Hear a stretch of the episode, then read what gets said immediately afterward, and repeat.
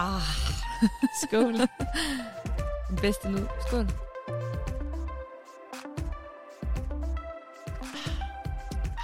Ej, der er ikke noget så godt som den første Tår. kolde slurk. Nej. En, en øl. Lige Det er det, vi drikker. Det er det nemlig, og grund til, at vi drikker øl, er fordi, at øhm, det her er vores øh, sidste optagelse sammen, mens du stadig bor i øh, Aarhus. Danmark ja. faktisk, Ja, Cecilie. ja. Det er ikke den sidste optagelse af podcasten, men det er den Ej, sidste, mens vi, begge to er bosiddende øh, i Jamen, Aarhus. det, er, det er så vildt. Altså, jeg står simpelthen lige til... Vi begge to øh, lever i flyttekasser. Øhm, det har vi lige talt om, inden vi gik på her. Men, øhm, men jeg står til simpelthen lige at flytte til Norge. Så jeg flytter til Bergen på, på søndag, og i dag er det tirsdag. Så det er meget vildt. Og vi optager det her afsnit før det bliver sendt, men det er altså øhm, det sidste afsnit af podcasten øh, Do You Read Me, inden du flytter, Ja. Cecilie. Og det er jo den her podcast, hvor vi taler, hvor vi læser en bog af en kvindelig forfatter og taler om, hvordan bogen den øhm, påvirker os. Ja. Og i dag, der har vi, eller til i dag, der har vi læst bogen Kvindehjerter af Karin Michaelis og Betty Nansen. En lidt ældre sag fra 1910. Ja, det må man nok sige. Der er vi, øh, det er det længst tilbage, vi har været, er det ikke det? Jo, Det må det være. to ved det var før i hvert fald. Ja, ikke? Jo. Øhm, og det kan man også godt, det synes jeg også, man, man lægger mærke til i den her læseoplevelse, at det er et lidt ældre sprog. Men det er jo så en, øhm, en brevveksling, som blev udgivet i 1910. Øhm, på det tidspunkt, hvor den bliver udgivet, der er det med, altså uden navn, anonymt. Så ingen vidste, hvem det var. Og øh, det er fordi, at, at det jo nok har været meget sådan... Øh, altså, på en eller anden måde har det jo været en lidt vild øh, roman at udgive på det her tidspunkt. Øhm, da den på mange måder, tror jeg, var altså, provokerende, eller sådan var, var, var en ny måde at anskue kvindeliv på. Øhm, og det er jo noget af det, som jeg tror, de begge to er kendte for, men i hvert fald Karin Michaelis er kendt for, at tilgå emnet øh, i flere af hendes udgivelser. Øhm, Jeg skriver om, hvad kvinden kan, må, skal, bør. Ja, præcis. Og sådan, altså i virkeligheden meget af det, som vi jo også spejler, altså sådan, grunden til, at vi laver den her podcast og spejler os i, det er jo det her med, at man som kvinde har jo brug for at spejle sig i andre kvinder måske, og som har oplevet nogle ting, og som har fået nogle erfaringer i livet. Men det er jo på det her tidspunkt i starten af 1900-tallet og slutningen af 1800-tallet, som vi både i litteraturen og i kunsthistorien plejer at kalde det moderne gennembrud, der er det jo stadig meget sådan uudtalt. Altså, og det er jo en mega mandsdomineret verden, så det der med at være en kvindelig forfatter, der begynder at sætte ord på de her ting, er jo meget moderne. Ja, og de her ting dækker over mm, skilsmisse, Ja. øh, seksuel lyst, øh, lyst til at arbejde, til at udtrykke sig kunstnerisk, altså lyst til at være alt andet end en hjemmegående husmor, eller en, der retter ind og møder op pænt påklædt op til festligheder. Ja, præcis. Og ledsager sin og mand altså, der. det handler også om begær, og det handler om lidenskab, og det handler vel også om sexlyst. Og, Absolut. øhm, ja, og det er jo så også både inden for ægteskabet og uden for ægteskabet. Så Lige der er der jo præcis. også nogle ting her, som er meget sådan... Øhm, ja, med datidens øjne meget sådan øh, vildt på en eller anden måde.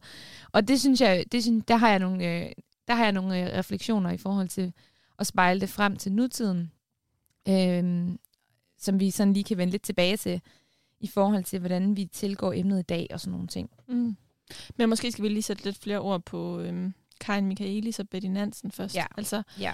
Karin øh, Michaelis, hun levede fra 1872 til 1950.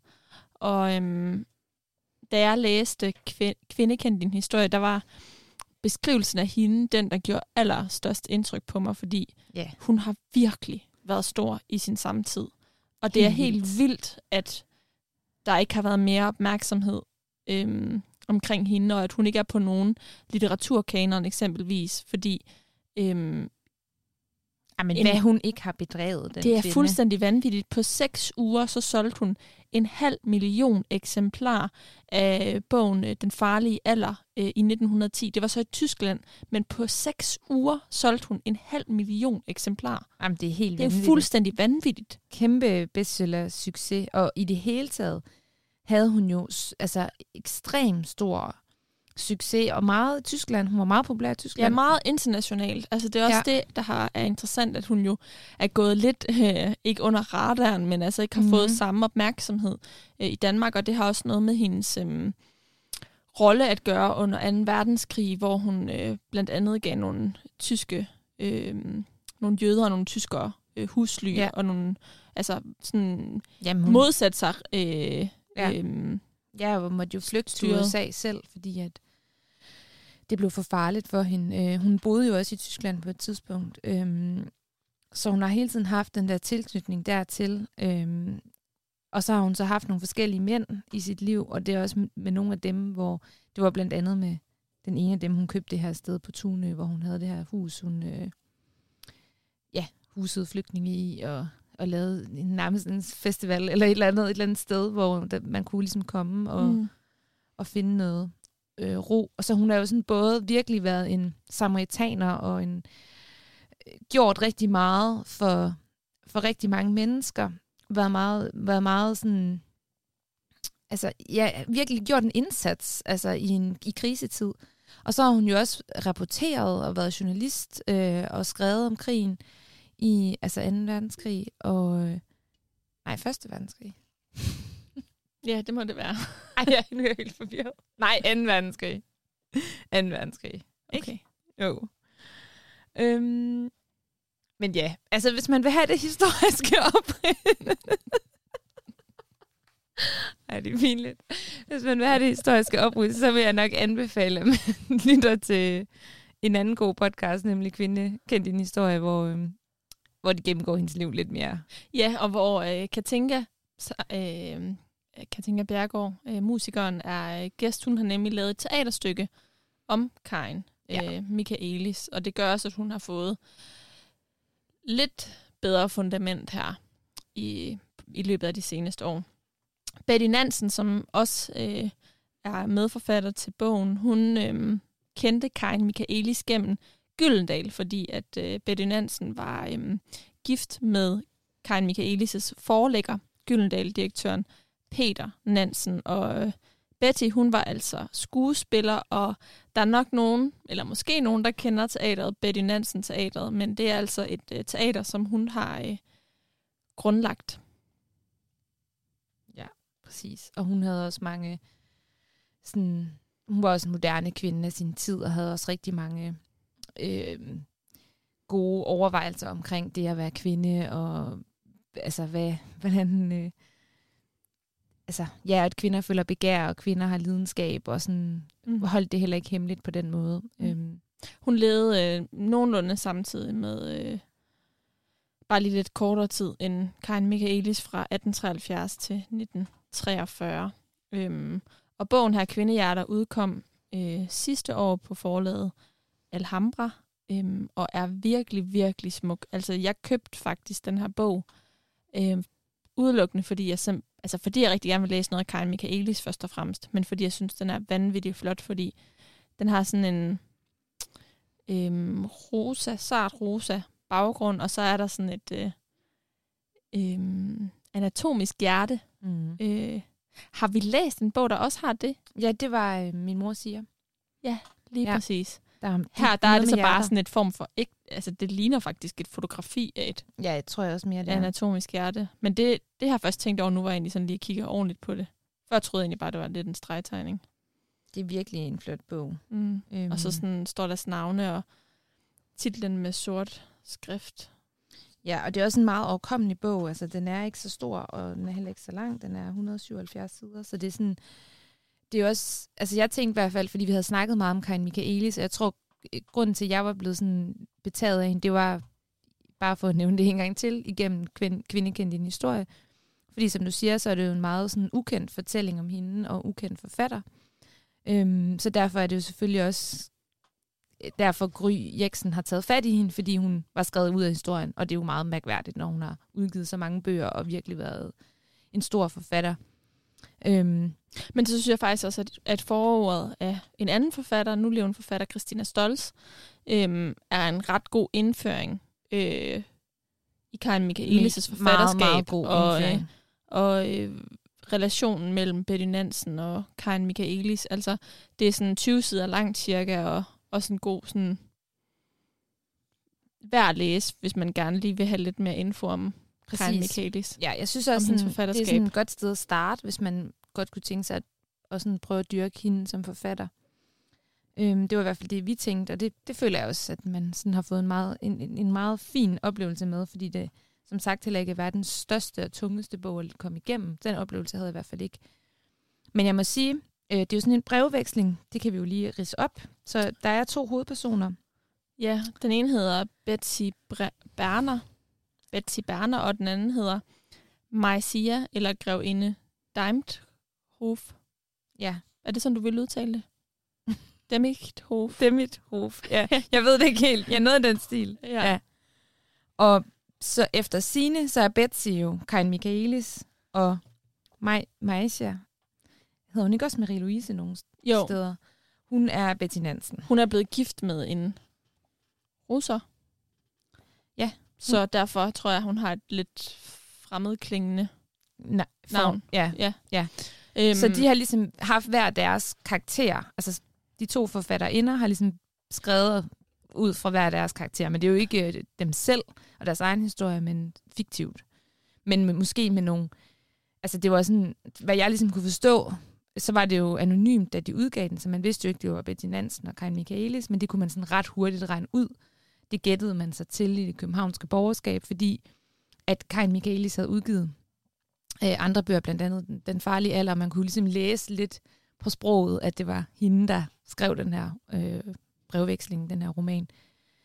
Og den ene Øhm. kvinde, hun er ved at blive skilt, fordi hendes mand har valgt en anden yngre kvinde, sådan forstår jeg det, ud fra ja. Handlingen. Øhm, og vi møder hende i, i begyndelsen af brevvekslingen, der er hun flygtet til Schweiz, fordi hun lige har brug for lidt tid øh, alene. Øhm, og den anden kvinde øh, er i et Dårligt ægteskab. Ja, et ulykkeligt ægteskab. Altså på overfladen ser det godt ud, men øhm, hun søger noget spænding, og det er over en sommer, de skriver sammen, og der har øh, er hendes mand og datter taget på ferie sammen hos mandens mor, hvor hun ikke er taget med, fordi hun ikke overgår det mere. Øhm, Ja. Så de har også sådan, de er meget alene øh, den her sommer, hvor de skriver sammen, og man får nærmest en følelse af, at de er sådan ved at blive drevet til vanvid nogle gange, og ligger og skriver om Det er natten. nogle meget og sådan, ja, og den måde, de skriver til hinanden på, synes du ikke også, det var sådan meget... Øhm, det var sådan meget, ekspressivt. jo, meget voldsomt, Ja. sådan meget vilde ord, de sådan vælger. Ja. Og de er meget sådan, altså Betsy, som er, det er Betsy, der er, der er ved at blive skilt med Nils, som, øh, som hvad hedder det, men som hun vil ikke, altså Betsy vil jo ikke skilles egentlig, fordi Betsy er sådan den der lidt mere traditionsrige kvinde, sådan forstår jeg det, som har den her lidt mere stærke sådan slægtsfølelse.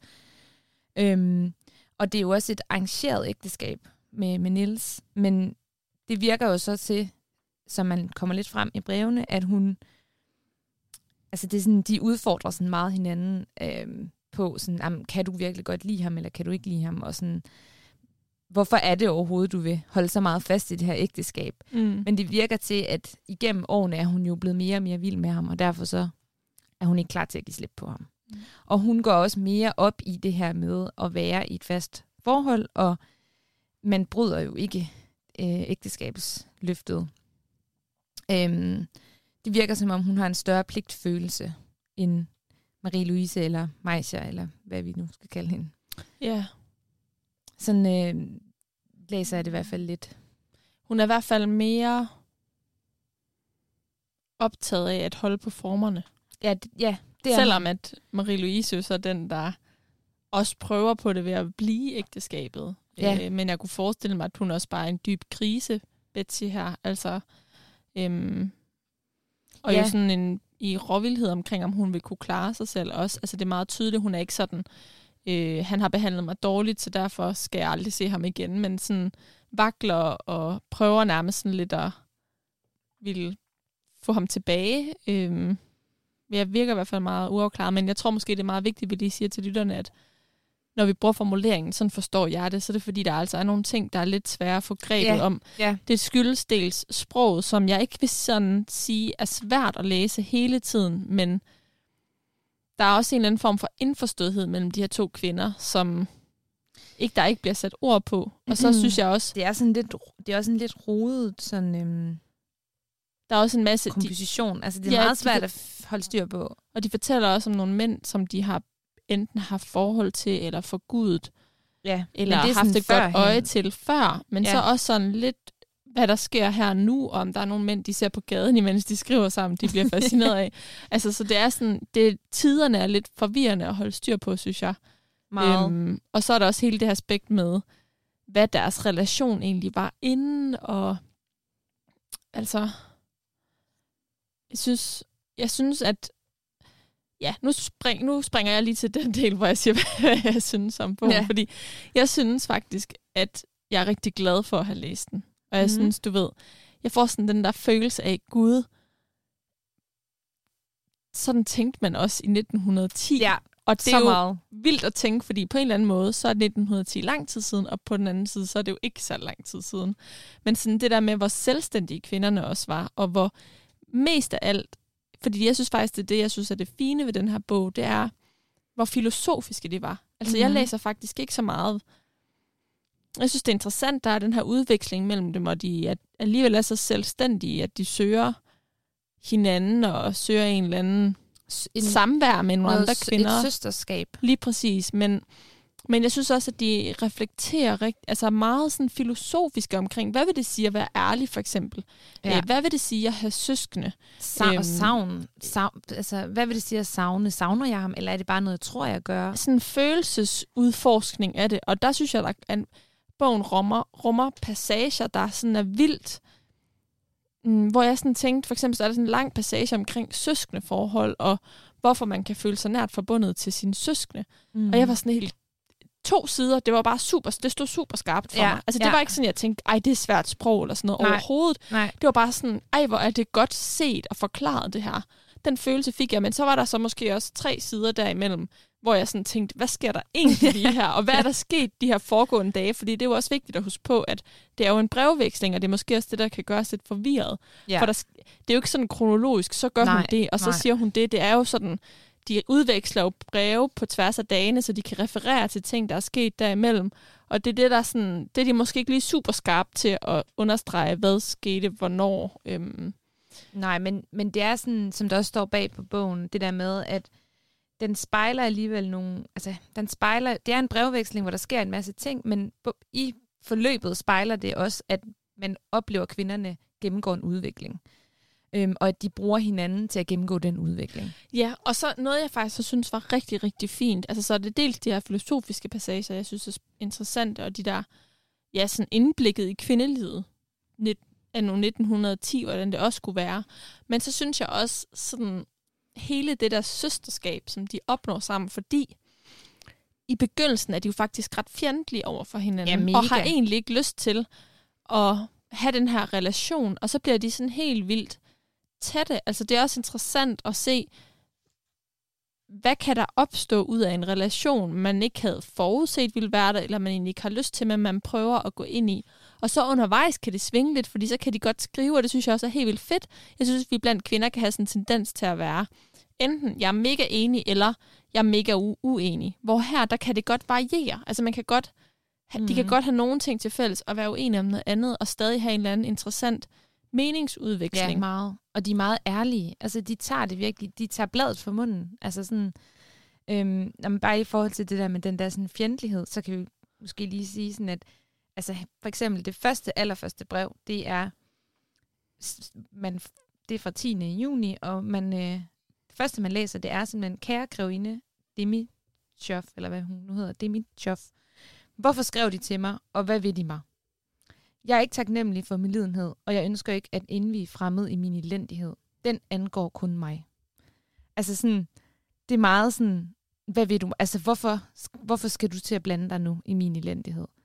Øh, og sådan, er, og sådan, og sådan dem, de kører lidt på den der sådan, lidt aggressive tone nogle gange, og de bliver sådan, altså, det bliver sådan kørt lidt hårdt op også, synes jeg. Altså, sådan, det er også meget sådan, jeg har ikke sådan, de er lidt hårde ved hinanden, hvis den ene er sådan nede over, altså, over mm, altså, deres mænd og sådan noget, så er det sådan, nu skal du komme videre og glemme ham, og, sådan, altså, og så bliver der bare skrevet det altså, på en virkelig hård måde.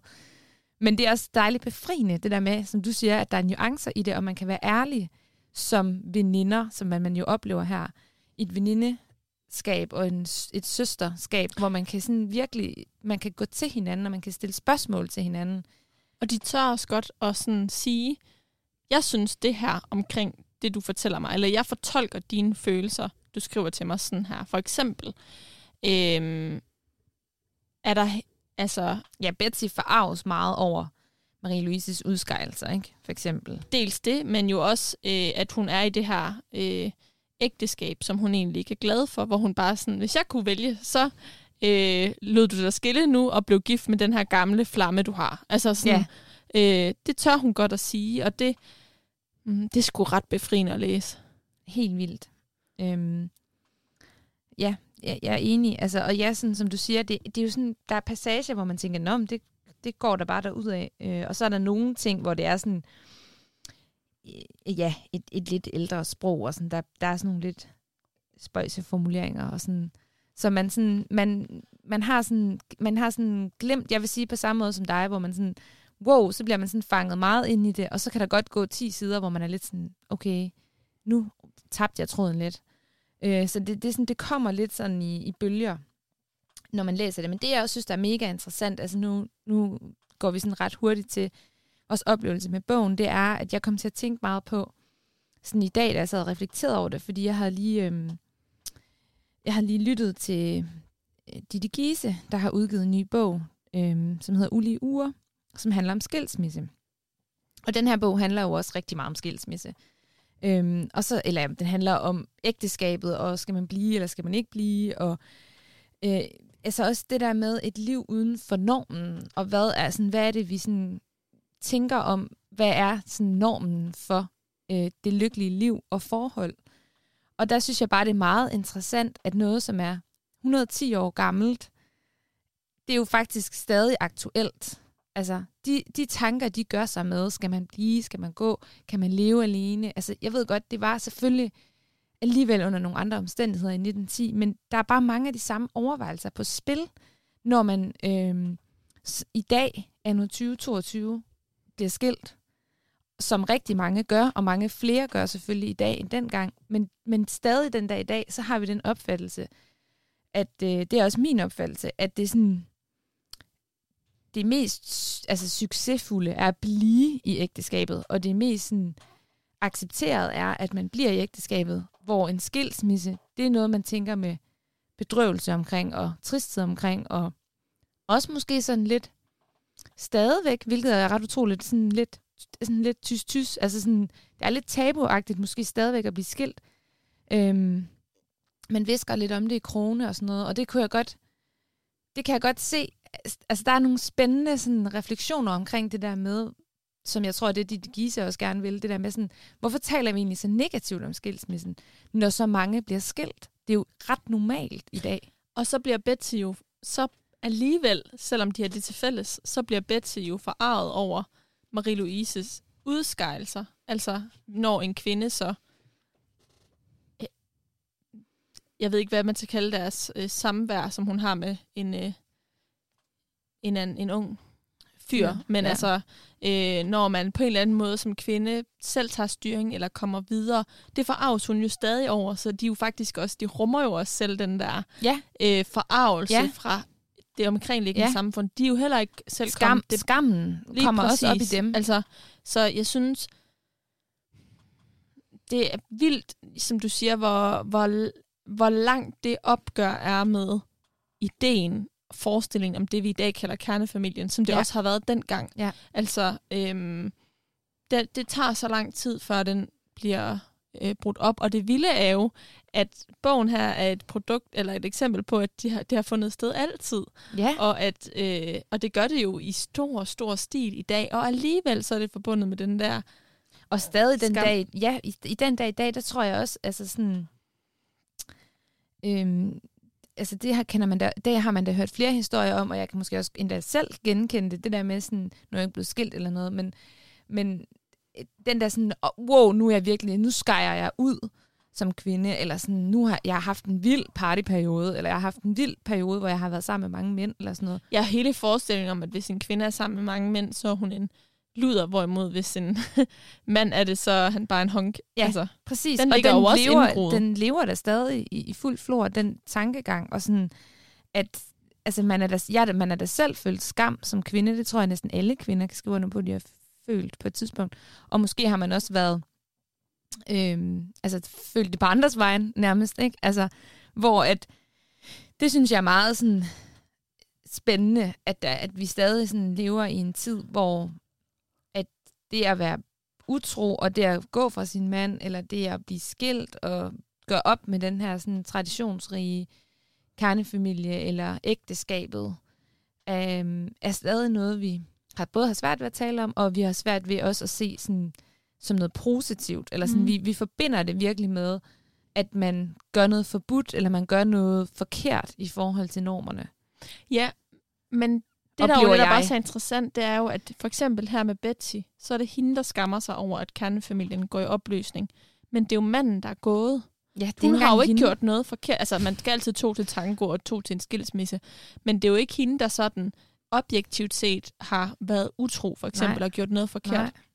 Så det interessante er jo, at kvinden at spærre nu, altså det er jo Den fælles skam. skam. Men spørgsmålet er også, om manden gjorde det. Altså det, det har vi ikke nogen, det kender jeg ikke nogen vidnesbyrd til. Det kan jo også godt være, at manden har skammet sig over det, men det var i hvert fald mere acceptabelt dengang.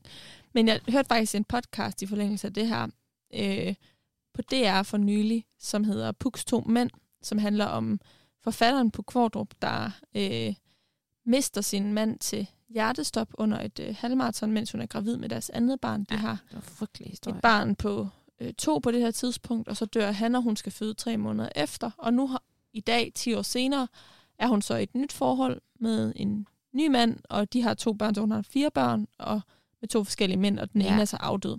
Og hun er 24, da hun bliver enke. 26, 24 er eller meget 26. ung. Ja. Men hun siger på et tidspunkt i øhm, podcasten, at jeg kan ikke huske, om det var noget, hun blev eller stadig bliver, men hun har haft en periode i hvert fald, hvor hun blev vred på sin afdøde mand. Altså, fordi hun jo, altså, det også var pisse hårdt at være alene med de her to børn. Og så Mm. mm. siger hun, vreden er okay, bitterheden, den er dårlig, den er ikke produktiv, men vreden er produktiv. Mm. Og det tror jeg faktisk, altså, og det er jo så det, der er skide svært som kvinde, det er, at du må nærmest heller aldrig blive vred, fordi så bliver du hysterisk. Og det Ja. var jo en sygdom engang, altså, Mhm. da kvinder var Mhm. det.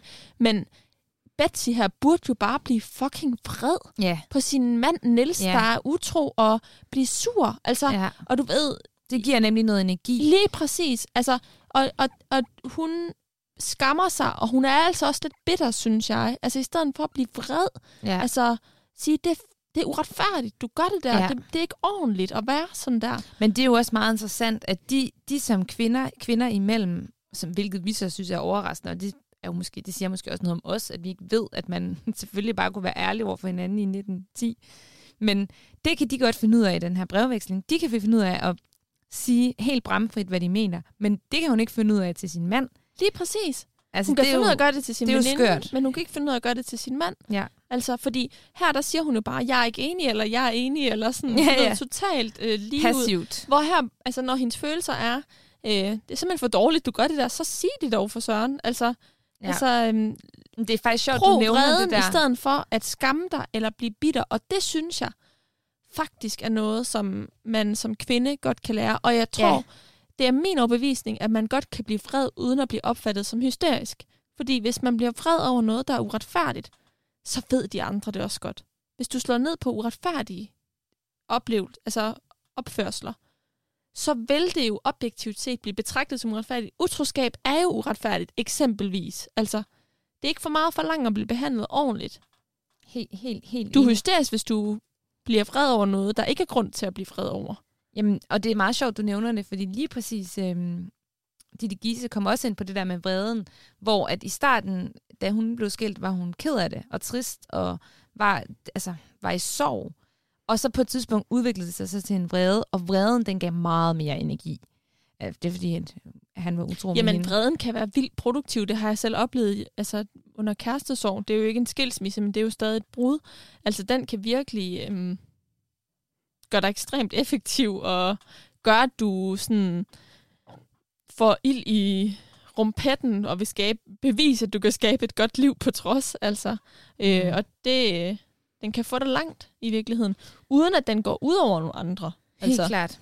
Ja, men nogle gange kan den lige- måske også få dig til at, at, at, at konfrontere de rette personer. Mm. Jeg googlede lige øh, hysteri, og det er, som du siger, øh, det der med, altså man har brugt det som øh, en sindslidelse, altså at bruge ordet hysteri. Og det kommer faktisk fra Freuds psykoanalyse. Øh, altså Freuds psykoanalyse blev faktisk født gennem studiet af hysteri. Men hysteri dækker jo meget mere over os at være uligevægtig, øhm, øh, og måske endda være hissig. Og det synes jeg, helt som du siger, altså sådan, det har ikke noget med at vrede at gøre. Så der er også noget i den måde, man har brugt det ord på, også især jo sådan meget kønnet. Det har været meget brugt mod kvinder jo, hysteri.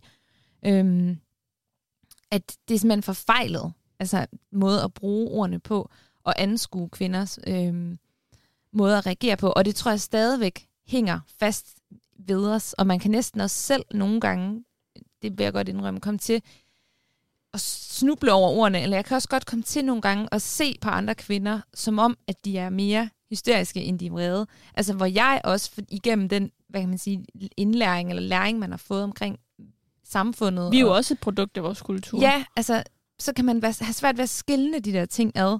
Og der tror jeg faktisk, det er vigtigt, øhm, at vi gør ligesom Betsy og Marie-Louise, du ved, altså, vi skal også ligesom kigge indad og blive gode til at sætte ord på vores følelser, og blive bedre til måske at, sådan, at tage vreden på os, og sådan stå ved den. Altså, ja, men der hvor vi har noget at arbejde med, altså hvor vi skal tage det skridtet videre end Betsy og Marie-Louise, det er, at vi ikke skal fordømme de andre på samme måde, som jeg synes, de gør. Fordi de er jo meget ærlige, men de er jo også selv årsagen til, at den ene skammer sig, ja. og den Meget. anden også kan gøre det over noget andet. Altså, de er jo også med til at påføre den her skam. Og der øhm, tænker jeg også, at et andet ordsprog som kvinde er kvinde værst jo også. Ja, ja, det øh, altså, dækker det det også dækker over. jo også over, at du som kvinde nogle gange, altså heldigvis er det min opfattelse, at i, lange, i mange, mange, mange tilfælde er kvinde kvinde bedst, og der øh, er en vilje og lyst og kærlig omsorg og, til at hjælpe hinanden. Mm. Øhm, men, men det er helt tydeligt, at, at kvinder er også et produkt af det, en mandsdomineret verden og Ja. et mandsdomineret opdragelsessyn. Og det er de her to kvinder altså også dengang, fordi lige præcis det, som andre dømmer den ene for, det dømmer, dømmer den anden kvinde så også hende for. I stedet for at sige, du skal ikke tænke på, hvad de andre siger, du skal følge dit hjerte, eller gøre det, der føles rigtigt for dig. Mm. Altså, Ja, og det er jo også noget, Marie-Louise bliver ramt af, den der sådan, hun vil egentlig gerne, hun har måske et stort begær og en stor lystsluppenhed i sig. Øhm, og hun har noget, noget passion, altså sådan, hun vil jo egentlig gerne leve, det er hende, der er gift med, med Grev, det er mit chof, og, øhm, og det er jo ikke et lykkeligt ægteskab. Og hun er meget smuk, det får vi beskrevet flere gange. Øhm, og har ikke svært ved at finde en elsker, men altså hun bliver jo også sådan, sådan hvad kan man sige, overrasket over sin egen løslummenhed, når hun så lige pludselig ligger i et i kammer med korsettet bundet op. Så bliver hun også sådan overrasket over sig selv, og hvad hun har gang i. Så altså sådan, det, det er jo meget interessant, altså sådan, det, det er hele tiden sådan en, en fortælling om, at at, altså, jeg, har de her, den, jeg har den her vilje, jeg har den her lyst, jeg har den her lystlumpenhed i mig. Jeg, jeg er egentlig ikke skabt til det her traditionelle ægteskab. Øhm, og så alligevel sådan, så rammer den der skam hende, og det, og det rammer hende selv hele tiden, at sådan, om, kan man bare leve på den her måde, som jeg har gang i? Ja, samtidig så tænker jeg også, at det her med ikke at påføre andre en skam eller en skyld, altså noget af det, vi har nævnt tidligere, er jo også, at vi synes, at deres ærlighed er rigtig god. Mm. Og ved at være ærlig, så løber man jo også risikoen for, at man påfører andre skam eller skyld. Så spørgsmålet er, hvordan man lige finder den balance. Det har jeg egentlig ikke svaret på, men det kommer jeg sådan umiddelbart til at tænke på. Nå, men man kan vel godt være, altså man kan vel godt sige, vi, vi to, vi har jo også mange samtaler og snakke om alt muligt. Vi kan vel godt være ærlige over for hinanden, uden at påføre hinandens altså, skyldfølelse eller skam. Jamen, jeg tror også, at går det ikke også lidt hånd i hånd med selvindsigt? For jeg synes jo, du har, du en, har en kæmpe selvindsigt. Altså, du, du kan jo godt joke med, hvordan du er. Altså, det er også nemmere at være ærlig over for nogen, der sådan siger, jamen, det er en svaghed, jeg har, eller altså, mm. det, den der selvbevidsthed kan også gøre det nemmere i et venskab at være ærlig, fordi det ikke bliver opfattet negativt, Som men det handler jo også trussel. om at kunne, ja, men det handler jo også om at kunne turde sige, øh, jeg mener det her, og du mener det her, og det er okay. Og så, ja, præcis. Men så skal man også lige bonde over noget, man er enig om, eller ja, sådan, ja, at, at ja, ja. Det, de, det sætter man også ord på, når man er. Ja. Altså for jo, eksempel, jo, men, at du er helt vild med lyserød, og det er jo ikke min yndlingsfarve. Nej, det er rigtigt. Men du ved, altså, men vi kan da godt, jeg tænker bare, at man kan vel godt være ærlig og sige sådan, men det er rigtig, der er rigtig nok måske det, du mener er sådan, det kan, det kan blive lidt ømtåligt, hvis man bevæger sig ind af den der vej, hvor man skal lige pludselig sige til hinanden sådan, jeg synes godt nok, at du er meget løsluppen, eller jeg synes, du er meget sammen med mange mænd, eller sådan, fordi så begynder det at blive sådan meget lidt personligt. dømmende, ja. sådan, hvorfor skal du blande dig i det, eller sådan. Ja. Jeg synes, ja, ja, og så synes jeg også bare, at der er nogle venskaber mellem, med veninder, der er, altså der er nogen, det er bare nemmere at være ærlig over for en andre. Ja, altså det er jo ja, også ja, bare, klart. hvad for et øhm, Men et rigtig, gemyt, et rigtig godt af. venskab skal jo helst kunne rumme ærlighed. Mm. Ellers så begynder det jo at blive overfladisk og falsk. Ja. Ikke? Altså, så det, og det kan man jo godt mærke. Det, det er jo sådan nogle erfaringer, man får ikke i de venskaber, man har. Altså, at hvis man ikke kan komme det der spadestik dybere, så giver det jo ikke rigtig nogen mening. Mm. Øhm, det oplever jeg i hvert fald. Det er min egen personlige mening. Altså, synes jeg ikke, det er så super interessant. Øhm. Nej, men et venskab kan jo godt udvikle sig til det, men så stadigvæk have en stor betydning, fordi at det har været tæt en gang. Altså, at der er en eller anden historie, man har sammen. Ja. Ja, og der er også noget med selvfølgelig i forhold til det der med at være ærlig og komme med sine meninger. Øhm, der lever vi jo måske i en tid, hvor vi er sådan blevet opdraget meget til at komme med alle vores meninger. Og der tror jeg så også nogle gange, man skal øh, øh, passe lidt på med at komme med alle sine meninger, fordi at altså, nogle gange har folk jo ikke bedt om det. Og altså, det er jo også, det er jo også lidt irriterende, eller sådan, det kan da være lidt irriterende, når, når man skal høre alt alt for meget om alt muligt, man har gang i, fordi det er sådan, hvad skal jeg bruge det til? Altså, at du synes noget om mit liv, ja, okay, whatever, eller sådan. Altså, der kan det også godt sådan, der kan det også godt måske blive for meget af det der med, at man skal hele tiden komme med sin mening og sin holdning til alting. Så det er jo også en balance, og selvfølgelig skal man respektere også, når folk er i krise, eller gennemgår noget svært, så det er måske ikke der, at man skal komme med alle sine gode råd og, og anskuelser. Så skal man måske mere være lyttende. Men det, er jo, det synes jeg er meget øh, spændende faktisk, at den her brevveksling, den ligger faktisk op til en, en rigtig god sådan, samtale om, altså, hvad, hvad, hvad er et venskab, og hvordan går man til det? Fordi de går til det på den her meget sådan bramfri, ærlige måde. Det på en eller anden måde inspirerer det også lidt begge to, fornemmer jeg. Mm. Øhm, at det fandtes på det her tidspunkt, men også, at de har mod til det. Mm. Ja.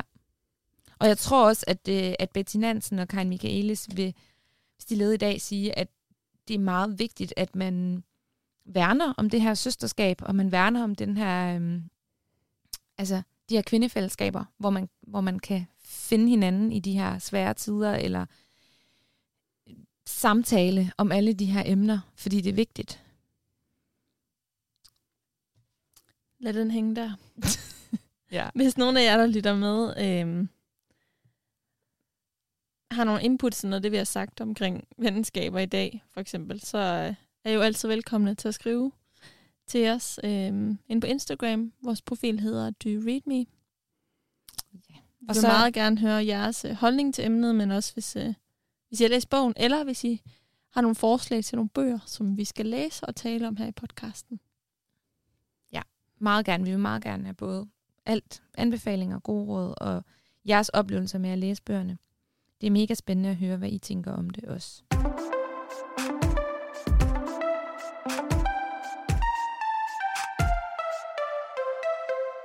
Til næste gang, der skal vi læse Elena Ferrantes, min geniale veninde. Som Bind er 1. bind 1 af Napoli-serien. Og den glæder jeg mig rigtig meget til at læse. Det tror jeg er en... Jeg har kun hørt godt om den. Det gør jeg også. Igen er venskabet på, som emne der på spil. Det er godt, vi kan udforske det lidt mere, når vi nu fik så gang i så god en snak i dag omkring det. Nemlig. Du har lyttet til Do You Read Me, og mit navn det er Karoline K. Hansen. Og mit navn er Cecilie Strogård.